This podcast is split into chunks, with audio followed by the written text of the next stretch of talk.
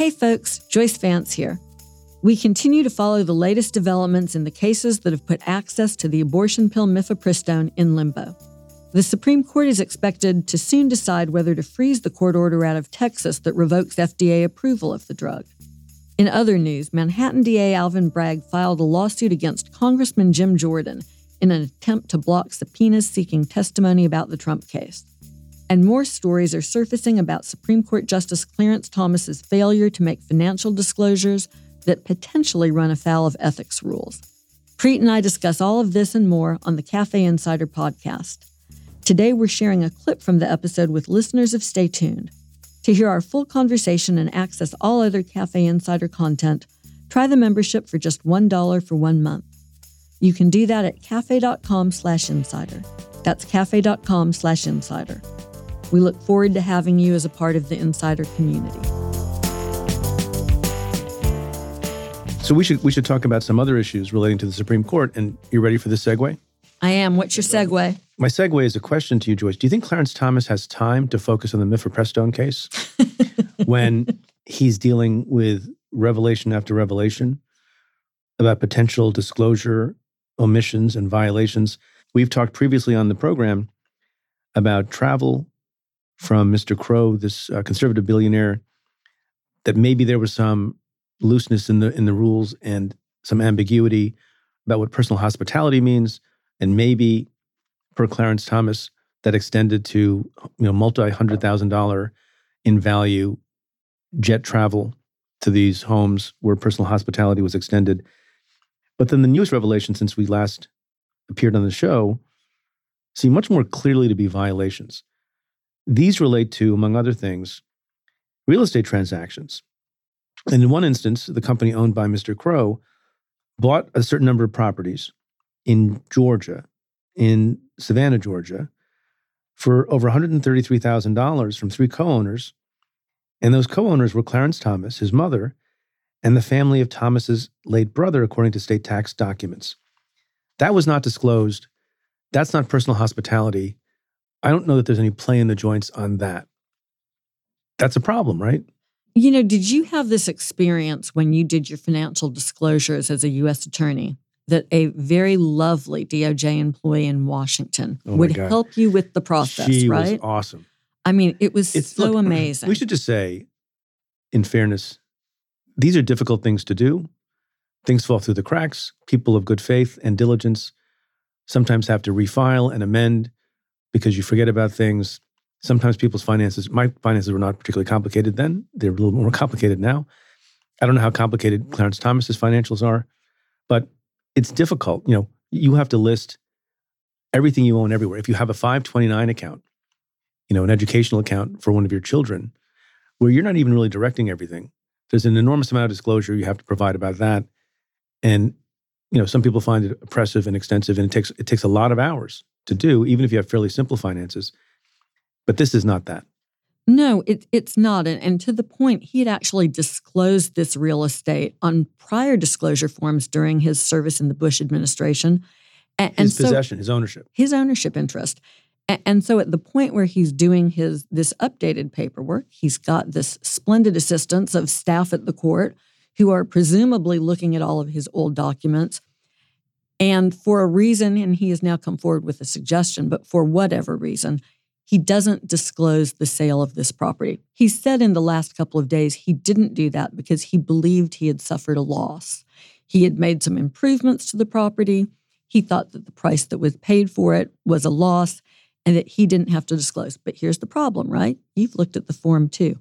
The form very clearly says you have to disclose whether you made a profit or not. It's a Supreme Court justice. I'm pretty sure he can read. I'm pretty sure he's looked at cases where people have failed to make disclosures when the forms are clear and that he has held them accountable. So, where we are right now is Justice Thomas has said he will come out and he will amend his earlier disclosure forms because of inadvertent failures to disclose. Yeah, it just it, it just looks too cute by half. You know what Barb said? It looks too cute by half a million. half a million is pretty good. Look, the federal disclosure law, as I understand it, requires justices and other officials to disclose the details of most real estate sales over $1,000, whether there was a loss or not, because you want to know whether there's an arm's length relationship with people, whether or not fair market value was paid or offered, and it wasn't a sweetheart deal. And, you know, given the nature of this friendship and the identity of the friend, maybe he was trying to hide a financial relationship because he disclosed a lot of other smaller things. Well, he did, right? He disclosed somebody gave him, I think, a stained glass medallion that year. And he just, so he clearly gets I, that you have I always disclose disclosed gifts. the stained glass medallions. a very important thing to disclose. I took a little gam at uh, Harlan Crow's website, his business website, to figure out. Well, Doing your own research now. I, you know, I'm I've always wanted That's to be dangerous. the agent, right? But I thought, well, maybe he buys old houses. Maybe this is part of his portfolio. You know, I didn't do an exhaustive look, but it looked like this was a business that invests in maybe multifamily homes from a development point of view, but mostly large, significant business properties worldwide. I'm not sure that a $130,000 house in Savannah, Georgia, where Clarence Is is part of the plan. you know, his, his mama still lives there, and, and I feel enormous sympathy for her. I'm sure that there's a stakeout at her house right now, but she has lived there rent free and, and will live there for the remainder of her life. I think she's responsible for paying property taxes. This is not a normal business deal. It's not. There's, there's a lot weird about it. It's not great that it's coming out by reporting that it's a drip drip situation. Those kinds of scandals in Washington, you know, loom larger than when everything comes out at once. I wonder if Clarence Thomas and his accountants and his advisors are doing a, you know, a full internal look and relook and are going to come forward themselves. You know, I don't know. You know, uh, Joan Biskupic, the Supreme Court watcher and reporter and journalist, will be on the podcast this week. We already recorded the interview on Stay Tuned. And, you know, we talked about whether or not the court that has been saying for now upwards of four years that it thinks that there should be some ethics rules with some definition and concreteness adopted and to be complied with by Supreme Court justices. But there's some obviously impasse about that and it's not passing. And one question I think that we should be asking is do these scandals, such as they are, rush the adoption and promulgation of those ethics rules, or is Thomas not going to want that? Of course, Thomas isn't going to want it, but I think that this, unlike anything else that's happened so far, maybe pushes the need for those rules. The court's going to have to do something to salvage its its reputation here. But here's the underlying problem that still exists.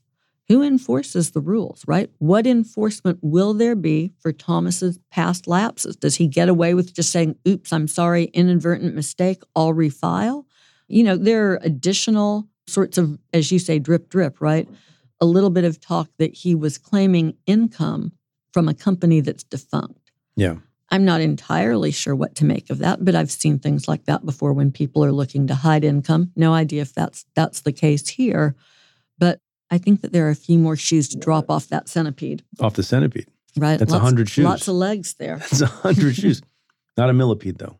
I don't know, maybe just a millipede. Um, no, that's a thousand, right? Why can't Why can't this be uh, enforced by Judge Judy? that would be fun to watch. is Um, that, is that so- a federalism problem?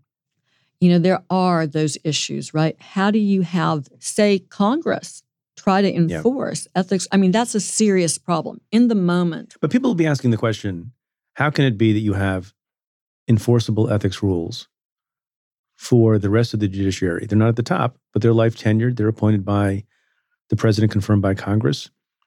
Why is being on the Supreme Court so much different and so much more carefree than being on the Fifth Circuit? So there is the federalism problem to, to skirt there, which I think is the answer for why that hasn't existed before. And, and we're back to something we've talked about a lot this notion that there are norms, right? Things that aren't laws, aren't rules, but that are practices that are so sacred that the idea that anyone would violate them is unthinkable. Supreme Court justices aren't just charged with doing the right thing, they're charged with avoiding even the appearance of impropriety. For any other judge, something like this would be a serious matter. I am very confident, and, and I tweeted, right, that if I had done this, if I had failed to disclose that a wealthy Democratic donor had paid $130,000 for real estate I owned, I'm fairly confident that I would have been fired and, and prosecuted for doing that. It's a clear violation of clear rules. No one to enforce here. A couple of senators have asked the Judicial Conference, that's the body that oversees the federal courts, to take a look at this and to make a referral to the Justice Department. I'm sure Merrick Garland's hair was on fire when he saw that. you mentioned Merrick Garland. I wonder what his perspective on all of this is. I wonder what you think. He, for many, many years, as everyone knows, was a DC Circuit Court of Appeals judge after he served in the Justice Department. And now, obviously, he serves in the Justice Department again. So he knows um, very well what the disclosure rules are, what you can and cannot get away with, understands the difficulty, but the necessity of being very, very precise and full in your disclosures. Is he going to have sympathy for Clarence Thomas? Or is he going to say, I managed to do it. Why can't you do it too? I think it cuts both ways, very much in keeping with who he is, right? I think he will be understanding of the complexity in the process and aware that people really can't. People who are trying to do it right can make mistakes in good faith. But I think that by the same token, he will know where that line is. And he'll be really in a singular position to assess whether anything that's referred to him or anything that he decides to look at on his own merits some form of serious investigation. I, am sure he's just really dying to add to his portfolio of political cases. He should just give it to Lisa Monaco. There you go. Put it on the DAG's plate. It's a new task force for Lisa. I guess some people will ask the question isn't this nickel and dime stuff? Who cares really? Justice Thomas is a very right wing, entrenched conservative. And so, what are we really talking about here, other than just you know dotting T's and crossing I's? And they'll say the fact that this conservative billionaire befriended Clarence Thomas, whether that was kept, uh, all the details of that and the financial arrangements with respect to that were kept away from the American people. Is this guy really influencing Clarence Thomas, who's been on the bench for decades? Why should we care about it? I have an answer, but I wonder what your answer is. You know, I keep going back to that early statement from Harlan Crow, where he said nobody ever made any effort to influence Justice Thomas in our annual get togethers. And you look at that picture of Clarence Thomas surrounded by a circle of wealthy, you know, white men, and one of them is Leonard Leo, and others of them are very influential conservatives. And sure, I would be very surprised if any of them said, Hey, Clarence, please vote this way in X case. You know, I, I think it's a certainty that that didn't happen. And even if they did, he's probably already thinking that. He might have been pre inclined, right? But, but here's the problem we have a system that's built on this notion that no man is above the law. You don't get to walk away from the rules just because you're a Supreme Court justice who's already conservative. The whole notion that someone would try to engage in that form of influence, and that's something, frankly, that we don't know a lot about yet. Was there an effort? Was this group trying to influence Thomas? Crow approaches him a few years after he's on the bench. It's not a not a pre-existing friendship. There's a lot that we don't know there. We don't know if his views became harder.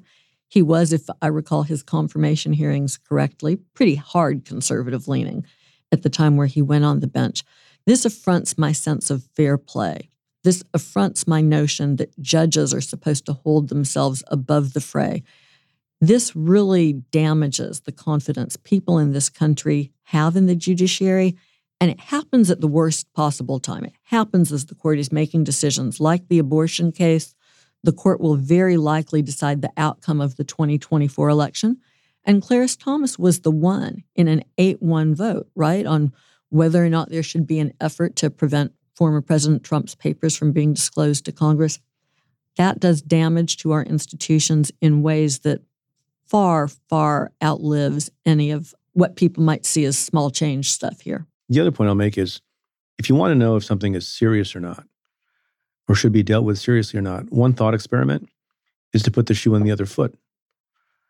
Now find out that Justice Sotomayor or Justice Kagan wasn't disclosing transactions and real estate deals and lavish travel from George Soros or someone else who the right doesn't like and thinks is overly influential in our criminal justice system and our legal system generally.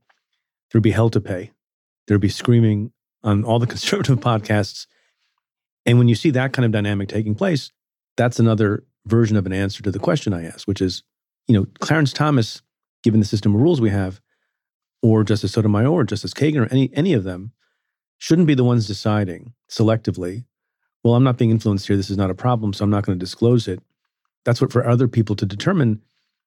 And the other point I'll make here is most of what we're talking about is not even saying that there's a ban necessarily on taking the largesse, right? On taking the, I mean, no one's even saying, mostly, I don't think, don't get on the plane, don't eat the steak, don't go on the trip, don't sell the property. Just be public about it. And the fact that you're not public about it, as uh, we say in a different context, is perhaps consciousness of guilt. Disclosure, sunshine, is how democracy is supposed to work. And there's a pattern here. If it was just one incident, right, you might think it was a mistake. The problem is, as a pattern of failure to disclose only things that could have political sensitivity emerges, it does start to look more problematic. You know, you you were using the example of Justice Sotomayor, which I know you just pulled out of the air for purposes of, of the example. And I sort of cringed a little bit inside because I would react strongly to that. I would, you know, it would not only be the Republican pundits who would be outraged. Be Joyce Vance too. I would be. Democrats are sometimes accused of, you know, bringing a knife to a gunfight or a glass of lemonade to a gunfight. I wonder if there has been a failure of, of outrage here. You know, Thomas maybe hopes that he can survive another couple of news cycles and that this will die down. Well, because it always does. Because there's no enforcement. Well, it does. There's no enforcement maybe the enforcement is political and, and maybe the folks who have the senators who've asked the judicial conference to look at this and refer it to DOJ, perhaps they've realized that that is one of the only paths forward for accountability. And that's why they took that rather unusual step. So we've talked about the abortion bill case. We've talked about Clarence Thomas. We've talked about ethics. What big news that's ongoing have we not talked about yet? Has a former president been indicted? Where are we at this moment, Joyce? You know, we are in a, a really strange place, no, right? What geographically, let's remind people where we are. We are in New York City, in Manhattan. In Manhattan. The jurisdiction New of York County. Alvin Bragg. Alvin Bragg, who's a dis- he, you were under his care at this moment. I feel safe under his care. I feel safe in New York City where it very feels very safe out on the streets here late at night. There's some differences of opinion about that. I hope Jim Jordan is listening. We, we don't have to talk about that and debate that at the moment, although maybe Jim Jordan wants to. So there have been some filings in the last week not relating to what evidence can and cannot be used at the trial of Donald Trump, not relating to motion practice, not relating to a bill of particulars, which you very deftly and brilliantly explained last week or the week before. Thanks for listening. To hear the full episode, head to cafe.com slash insider and try out the membership for just $1 for one month. That's cafe.com slash insider. To the many of you who've chosen to join the insider community, Thank you for supporting our work.